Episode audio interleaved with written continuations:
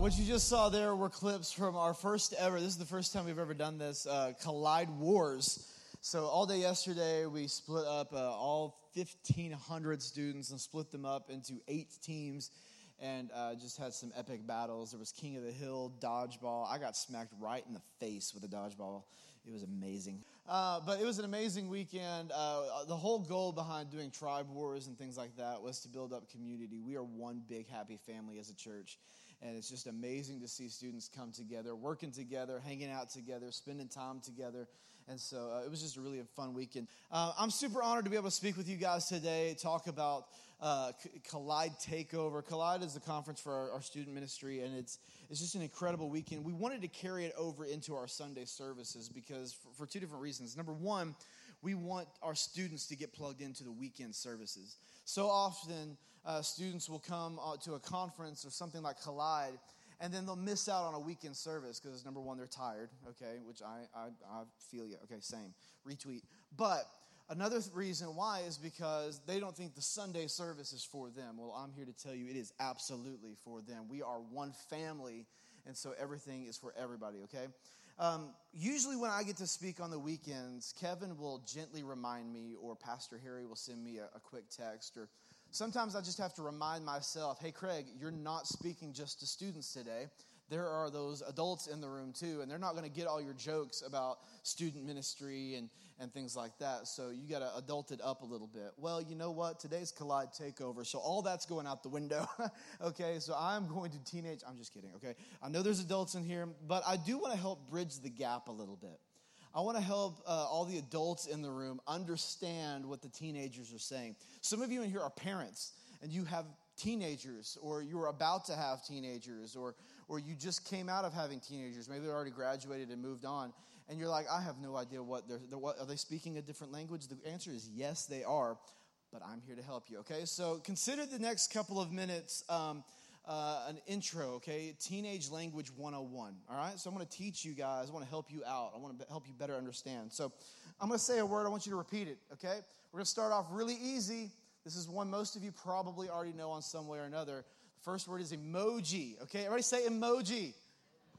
Okay, now some of you are kind of halfway into this. Yeah, I'm going to get you there, I promise you, okay? Now, emoji, if you don't know what that is, again, most of you probably know this, but emoji is basically a modern-day hieroglyphic, okay? This is hieroglyphics are what the ancient Egyptians used. They used pictures to communicate to each other. We do this today, except they're yellow faces or a poop emoji. That's just what you do. That's what teenagers do. I, I've, sometimes I'll text some of our teenagers, our students, and, and we will have a, a five-minute conversation, and we will never say an actual word. It's just text or uh, emojis back and forth. Okay, the next word is lit. Yeah, lit. I'm going to educate you today, okay? So the word is lit, which basically means, okay, so if you're an eighties person, if you grew up in the eighties, I'm going to help you out, all right? So lit is equal to righteous, okay? That's radical, dude, okay? That's what that equals. Or if, if you're from a different generation, lit equals groovy, okay? That's, that's what that means. So you're putting the two together. You're starting to understand a little bit now, okay? The next word is bay, all right? Some of you have heard this. Bay, what is bay? I don't know what bay is. Is it a bay door? No, it's not, okay? Bay means uh, a boyfriend or girlfriend, some, a significant other, a teenager's significant other. Um, if you're in the in the older crowd, okay, bay equals sugar pie, honey bunch. Okay, that's what that means. That's what bay stands for, all right? Uh, the next one is salty, okay? This is not what you send back at a restaurant if your steak is too salty. This is not what this means. Salty means angry, upset. You're upset with somebody. You're frustrated with someone. Hashtag you're an angry elf, okay? Anybody elf fans in here in this place? Okay, so salty. By, sorry. By the way, hashtag is a pound sign for some of you guys. Y'all didn't know that? I'm trying to educate you. That's my job today is to educate you, all right? Uh, the next one is you mad, bro. That's a question, yes, okay? But here's the deal. The word you in there is not a word at all. It's just the letter U, okay? Teenagers today, they do not use actual full words. None of them. Okay, it's whatevs, late. Okay, what, they do not use full words. They just use letters. So you mad, bro, roughly translated means, are you upset, my friend? Okay, that's what that means. Then the last one is low key, all right? This is not the key that's hanging down here. This is low-key means to keep something hush-hush, okay? Or or for some of you, uh, that means to keep it on the down low, okay? That's what low-key means. If you want to try to, to, to keep something, you know, kind of hush. Although most teenagers don't even know the meaning. They just say low-key before every sentence they say, okay? Okay, it's low-key weird. Um, so if you want to understand, so next time your teenager comes up to you and says, low-key, bae was salty today, you know exactly what they mean, all right? So give it up for yourselves. You learned something new today. Congratulations. You did it. You did it. All weekend long, we have been talking to our students about the edge at Collide. The whole Collide sessions, all everything was pointed toward telling our students about the edge. The edge represents the life that God has designed for us. Life on the edge is dangerous. It's risky. It's not what everybody else does. It means we have to stay sharp. If you're standing on the edge, that means there's no turning back. If you're standing on the edge, that means you have to be ready to go. A razor's edge has to be sharp. And we want our students to have that kind of an edge where they can be sharp, where they go into any circumstance they go through, they're able to slice through. That when they come against something, when they get to a, a brick wall and everything's hard, that they can just slice right through it through the Word of God. When they want to reach their friends, they can do what needs to be done. They can be sharp. They can cut through the junk that's around them to tell people about who God is. So this morning, I want to talk to students and adults. Doesn't matter what age you are. Doesn't maybe you're a kid lifer in here and you're hanging out with mom and dad today. It doesn't matter if you're a teenager, a junior high student. It doesn't matter if you're a college student. You're here early before class starts in a couple of weeks. It doesn't matter if you're a twenty-something, a sixty-something, empty nester, full nester. It doesn't matter. I want to talk to everybody today because we all can use a little work about living on the edge. So this morning, if you have your Bibles or your Bible apps this morning, I want you to go to Philippians chapter three, verse thirteen. This is kind of our, our theme verse for today. It's the one I really want to focus on and kind of circle the entire message around. It says this, "But one thing I do, forgetting what is behind and straining toward what is ahead, I press on toward the goal to win the prize for which God has called me, heavenward to Christ Jesus." That's the prize. Forgetting what is behind.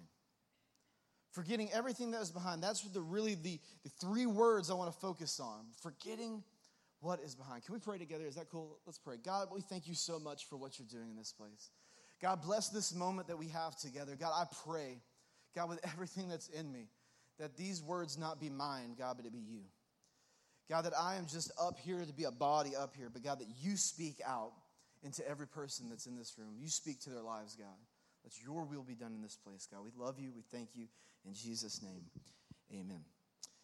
Amen. Is anybody else here a history buff? Do I have any history people? You like documentaries? You get sucked in? Okay, I'm that guy, okay? Lauren hates uh, hates it when I do this, but she'll come home from work or something, and I'll be sucked into a History Channel or Discovery Channel documentary, and, and there was one a couple of years ago that was really good about some of the founding fathers, and I just get sucked in. I just love that kind of stuff, and and so when I came across this story a few years ago, it was really interesting to me.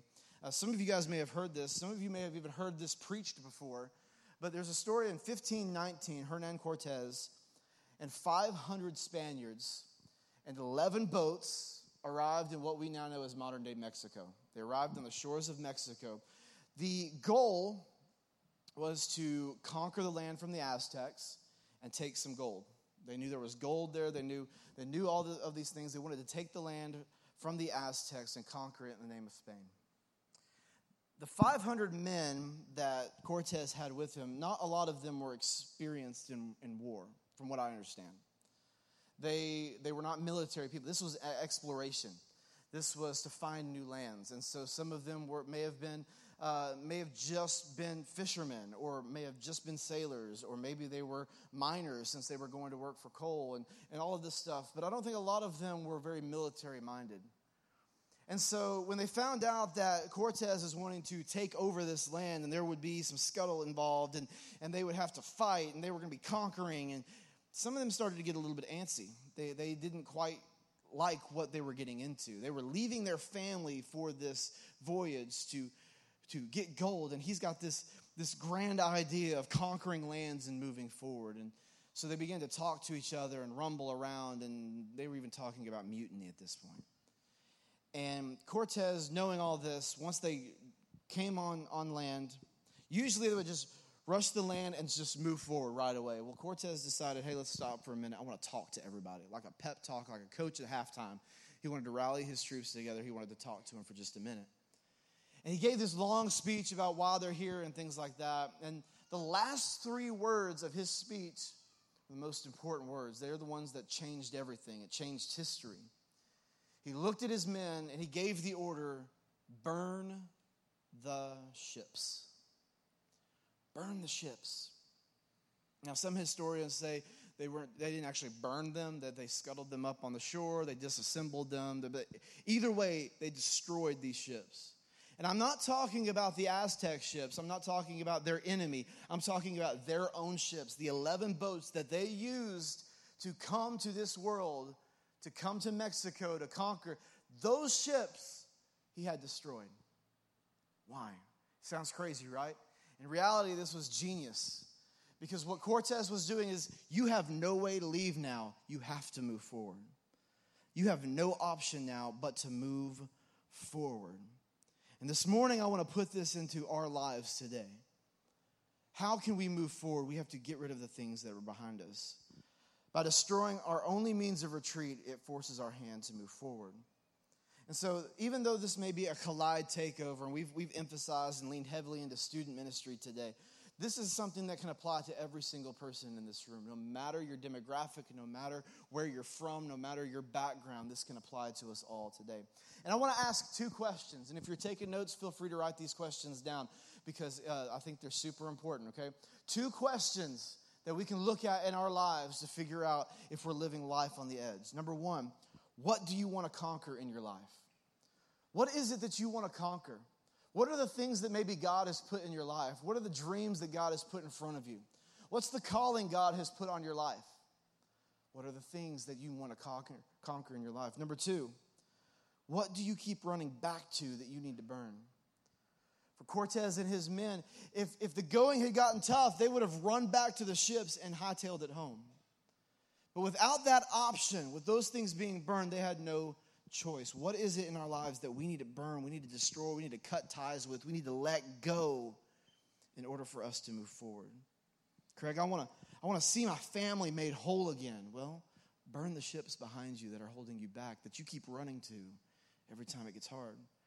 Craig, I, I can't I can't keep a relationship. I just want to be happy. Okay, burn the boats behind you. Craig, I, I want to see the culture of my school change. I want to go into this fall and be a world. I want to see people come to know God. Burn the boats. Craig, I want to pursue the call of God on my life. I've been running for twenty years from the call of God that he's put on my life. Burn the boats. There's no doubt in my mind that God wants those things for your life. The only thing holding us back is us. We are the only thing in our own way. There's another story you can find in Scripture that's similar to Cortés's experience. It's this guy. He's kind of unknown. You may not know him. He's he's, uh, he's in one of he's. I think he may be in a couple of books. But this dude named Moses. Okay, and so Moses got this call from God. Hey, let my people go. Go free them. Go do something. Go do some work. And so Moses goes in. He he rallies. You guys probably know the story. He gets Pharaoh to let the people go. And so they make this grand march. They're heading out. He Moses gets to the edge. He holds his staff up. Water splits. Awesome. Okay. And all one, two million, however many there were, walked across the Red Sea on dry land. Amazing. It's an amazing miracle. They walk across on dry land. They get all get to the other side. Everybody's safe over here. And what does Moses do? He stands on it. And then what happens? The water comes back together. Now, when I picture this story, you, if, you, if you've heard me speak before, you know I'm a very visual person. So when I... When I when I picture this story, I don't picture this like, you know, a sunny Thursday afternoon in, in Destin, Florida with the waves crashing. That's not how this moment looks like to me, okay? This is not just a whoosh. Okay, it was, that's a seagull, not a seal, okay? That's that's I don't picture them just gently coming back together. I picture crashing waves, violent waves just smashing together. It slammed that door shut just like that.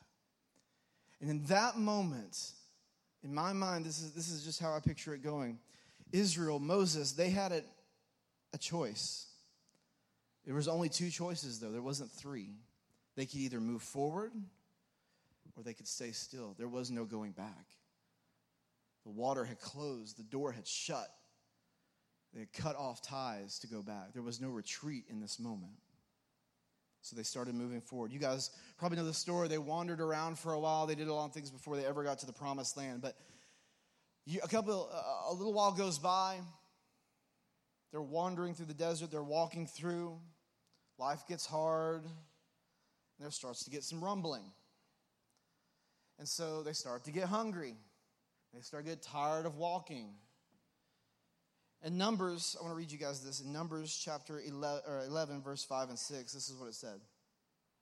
We remember the fish we ate in Egypt at no cost. Those delicious McFish sandwiches from McDonald's. It was good. We remember those fish sandwiches. Also the cucumbers, the melons, the leeks, the onions and garlic. Boy, I hope they had mouthwash. But now we have lost our appetite. We never see anything but this manna. See, they had been hungry before, and God came through. They were hungry for something, and God said, here's some chicken nuggets. There you go. Just all day, every day, chicken nuggets. Here we go. And he provided food for them. But they got tired of McDonald's nuggets, and they said, I want Chick-fil-A. It's better. They were never satisfied. They said, God, would you provide something more? They were tired of the manna they were receiving, and they were so desperate, they were so tired of that, that they were willing to go back into slavery because it was familiar. Tired, they hit a wall, they came into contact with things they didn't know. Things got hard, things got rough, and they were so upset and so distraught they were willing to go back into slavery, the thing they hated the most, just to get something familiar. If you're taking notes this morning, I want you to write this down. It's so important. Stop looking for an excuse to go backward and start finding the reason to move forward.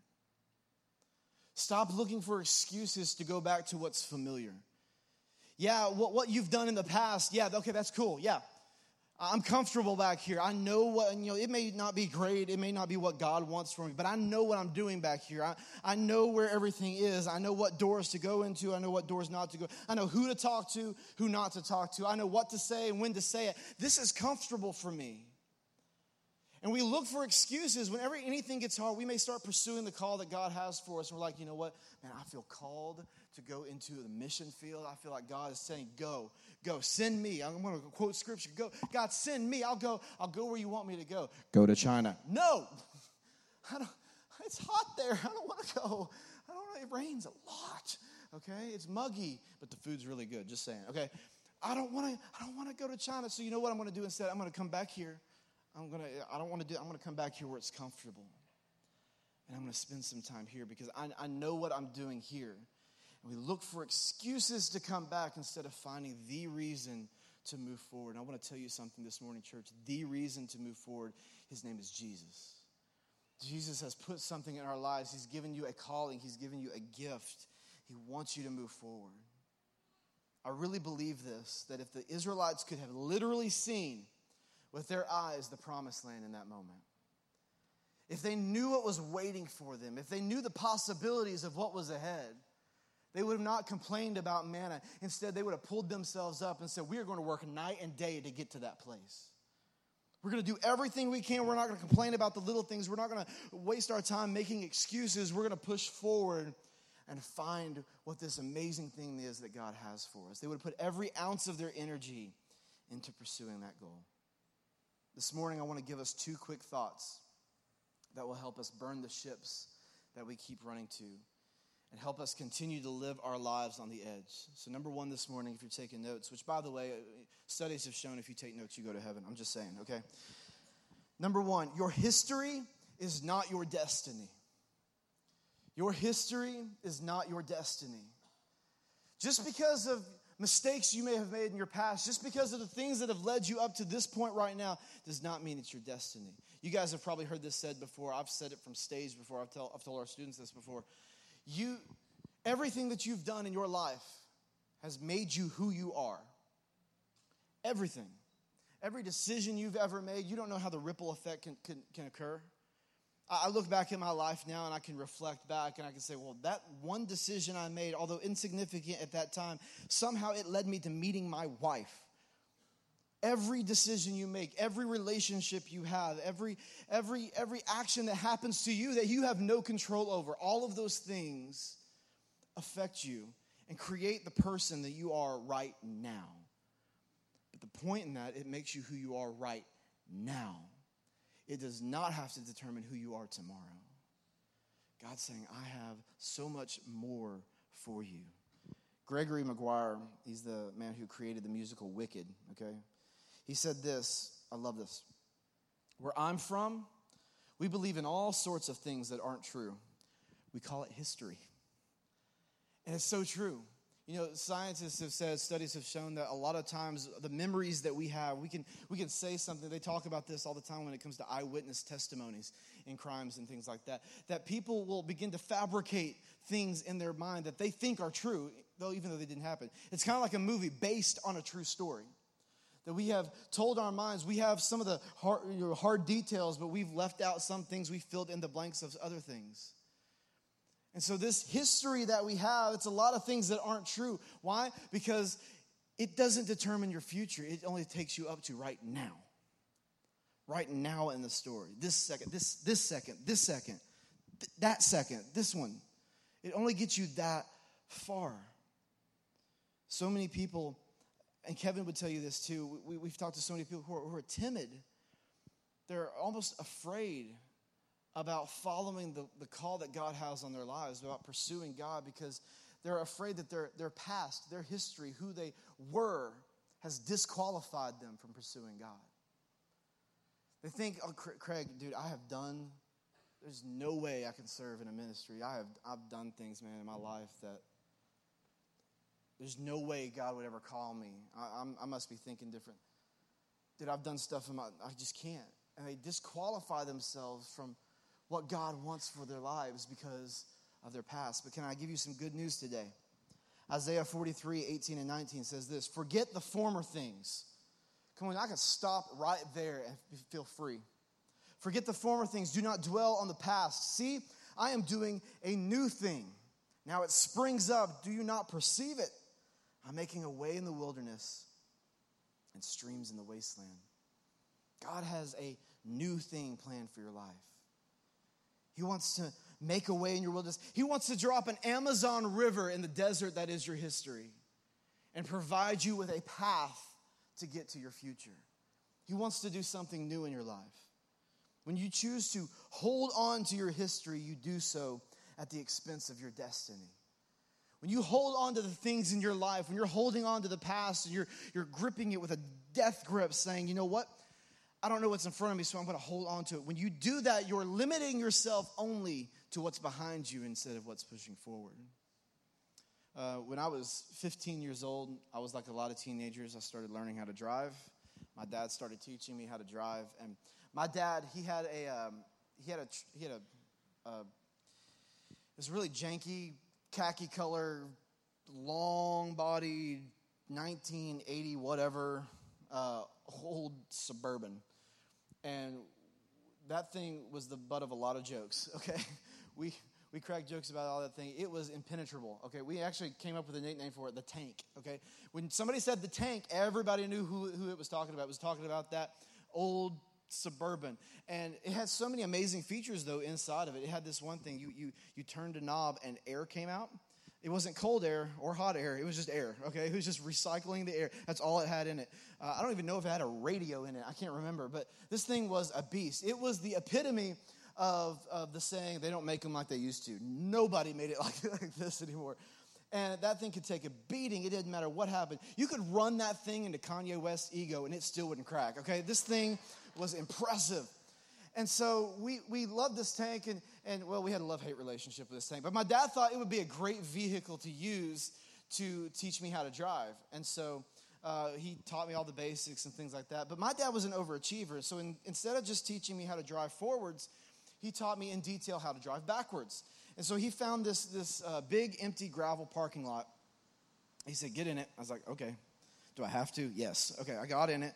And then he said, I want you to go through this little course backwards. The only thing I could see was the eight-inch reflective glass of the rearview mirror. That's the only thing I had to guide me. He said, get to getting, okay? And so I started driving, and I, and I drove through it. That's all I had to see was just the eight-inch reflective glass of a rearview mirror. And I got to thinking about that. How many of us live our lives that way sometimes? That all we have to go by is a rearview mirror. We are so busy looking in the past, looking about what's behind us, that we're missing this massive windshield that's in front of us that God has put in our lives. He's saying, you are so concerned about what's behind you, you're not looking about what's ahead. And if I was to continue driving like that today, I can tell you my insurance would be very high, okay? Because you cannot get by in modern traffic. You can't get by in any traffic, always going in reverse. And God is saying, quit looking behind you. Quit thinking that's the way to go. I've got something so much bigger in front of you, ready to go, ready and waiting. Number two. God offers us better. Now, I'm not an English major. I'm not great with grammar. And so I don't know if this is correct pronunciation or correct uh, correct talking. See, I can't even talk right. But some of you English majors or whatever, your English teacher, you're, you may be looking at that, I don't know, and just saying, that's terrible. But it, I have a point. And I was really just happy I didn't say God offers us butter. I was about to do that this morning. I'm running off four hours of sleep. But God offers us better. Let's look back at our story from Cortés. So they burned their ships. Cortés tells his army, burn the ships, and they march forward. They had no choice but to continue forward. They conquer the land. They conquer the Aztecs. They get the gold. Now, what if they wanted to go back home? What if they said, you know what?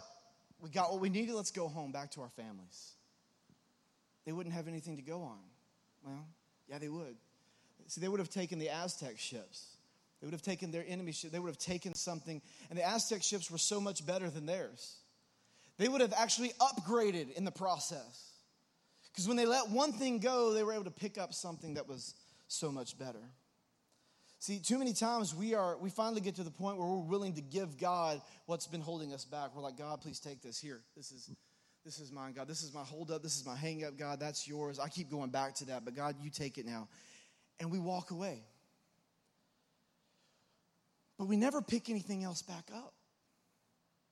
And I really believe God is saying, if you don't pick something else up along the way, if you don't get anything from me, if you just leave something here, that's great. That's step one, but you got to do step two. Because otherwise, all you're going to be doing is thinking about that one thing all the time. It's going to drive you crazy. And God is saying, if you, if you lay down fear, pick up peace. If you lay down death, I want you to pick up light. If you lay down addiction, I want you to pick up freedom. If you lay down depression, I want you to pick up joy. God is wanting us to pick something up. There's another story in the Old Testament, Genesis thirty-two. It says this, verse twenty-four. Then Jacob was left alone, and a man wrestled with him until daybreak. Then the Lord said to him near morning, let me go, for the dawn is breaking. But he, Jacob, said, I will not let you go unless you bless me. Some of you guys know this story. It's Jacob was the son of Isaac, the grandson of Abraham, and he had been hiding for a long time from his brother Esau, who he, he as a, as a young, a young boy, he had stolen the birthright from his brother. He had taken something that wasn't his. He had stolen something from his brother, and he was fearing for his life. He was scared to death he was going to die.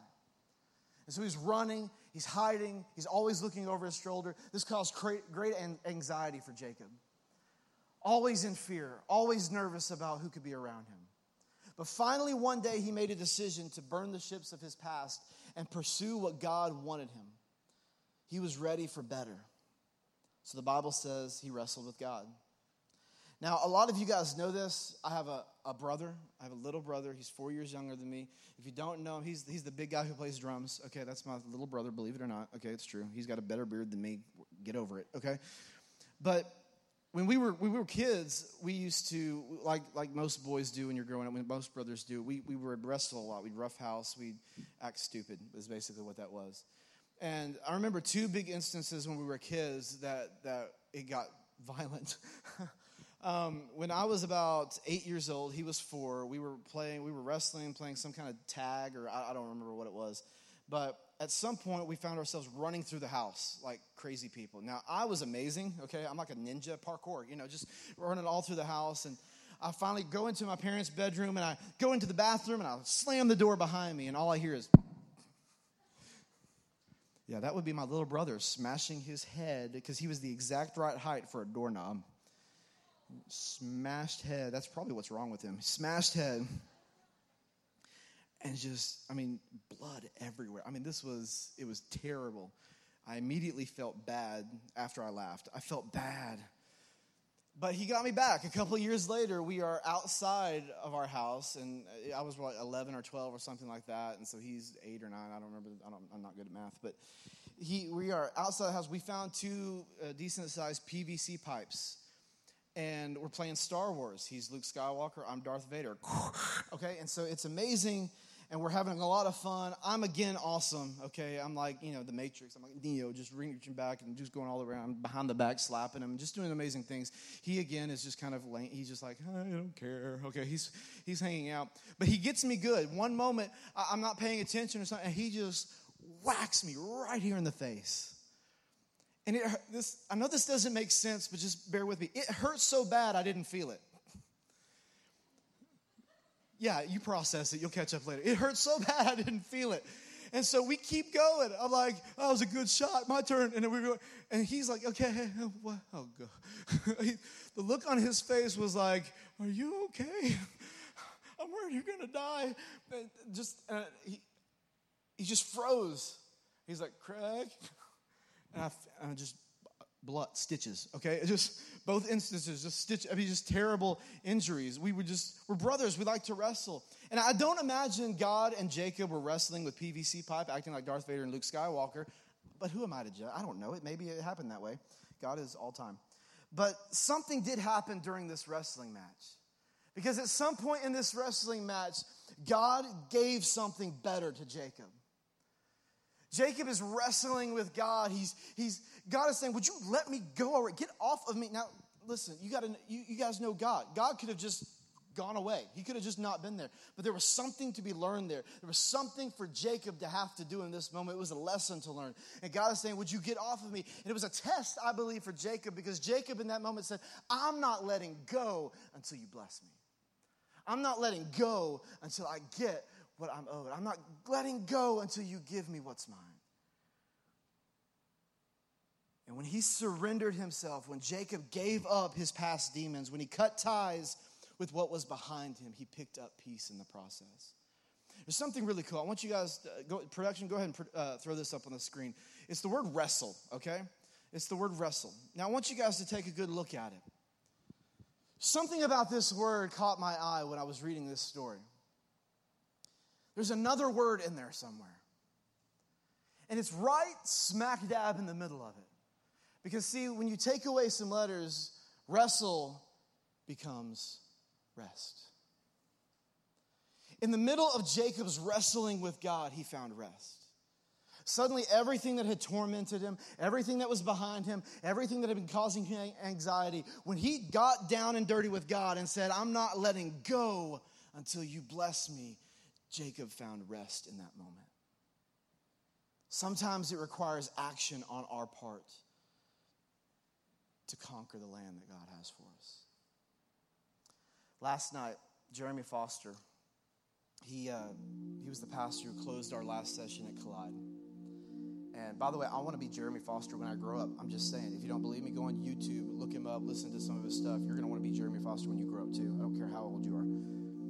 But he closed out the session, and he gave he gave an amazing illustration at the end of that message, that, or in the middle of that message, really, that I I, I had to use today. It fits so perfectly. You guys weren't at Collide, so this applies. Some of our kids know what to expect right now, but he uh, he did this. He put he had a twenty dollar bill. I'm not that wealthy, so I have a couple of uh, Sonic free cherry limeade uh, coins right there. So two free cherry limeades. Who doesn't love cherry limeades? Give it up for Sonic. Come on. We love Sonic around here. Yeah, Greg, Gene. Those, those two coins right there, they're Amanda's. Hi, Amanda. What's up? How you doing? Yeah, those are yours. So those are Amanda's. They will always be Amanda's. Nobody else can take them away. They're Amanda's. They're Amanda's. They're going to be Amanda's until she comes and picks them up. They're going to be Amanda's until she comes and picks them up. Yeah, you figured it out now. They're hers. Nobody can take them away. You can go sit down now. They're really yours. You can have them. It's not a prop. It's yours. They're hers. They're nobody else's. They're hers. God does the same thing to us sometimes. But see, here's the thing. So often we ask God for something. We say, God, I want to conquer this land. I want to. I want what you have for me, God. Would you please give it to me? And we're expecting God to Amazon Prime two-day ship it right into our laps. Come on, Amazon Prime's the best, by the way, is it not? Come on, two-day free shipping, you can't beat it. But we're expecting God just to deliver it by drone right in front of us and say, here you go. But God doesn't always do that.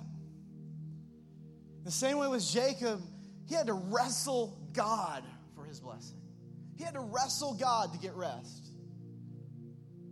And we get so frustrated sometimes when we're saying, God, please, I, I, I want this in my life. I want to I want to do this. I want to conquer this. And God says, okay, it's right here. Come get it. And just like it, we miss it. Just like Amanda did. We just, we're just, okay, cool, that's great. Bring it over here in a minute. And God is saying, sometimes you have to take a step. You have to have an action. You have to do something about it.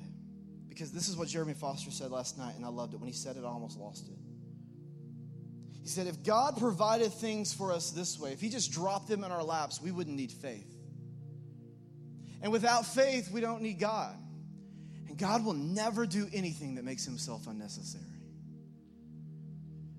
God is saying, sometimes you have to take a step out to get it. Because faith without works is dead. Faith without works is dead. Sometimes it requires work. And once you cut the ties that bind you, once you burn the ships behind you, once you leave it all on, on the court, once you get rid of everything that can pull you back and you choose to stand there and you say, I have no other option but to move forward. And we pursue what God has for us and said, you know what, I'm going to keep going. But when I get to that place, I'm not going to stop there. I'm going to pick up what you have for me, God, because you have something better for me.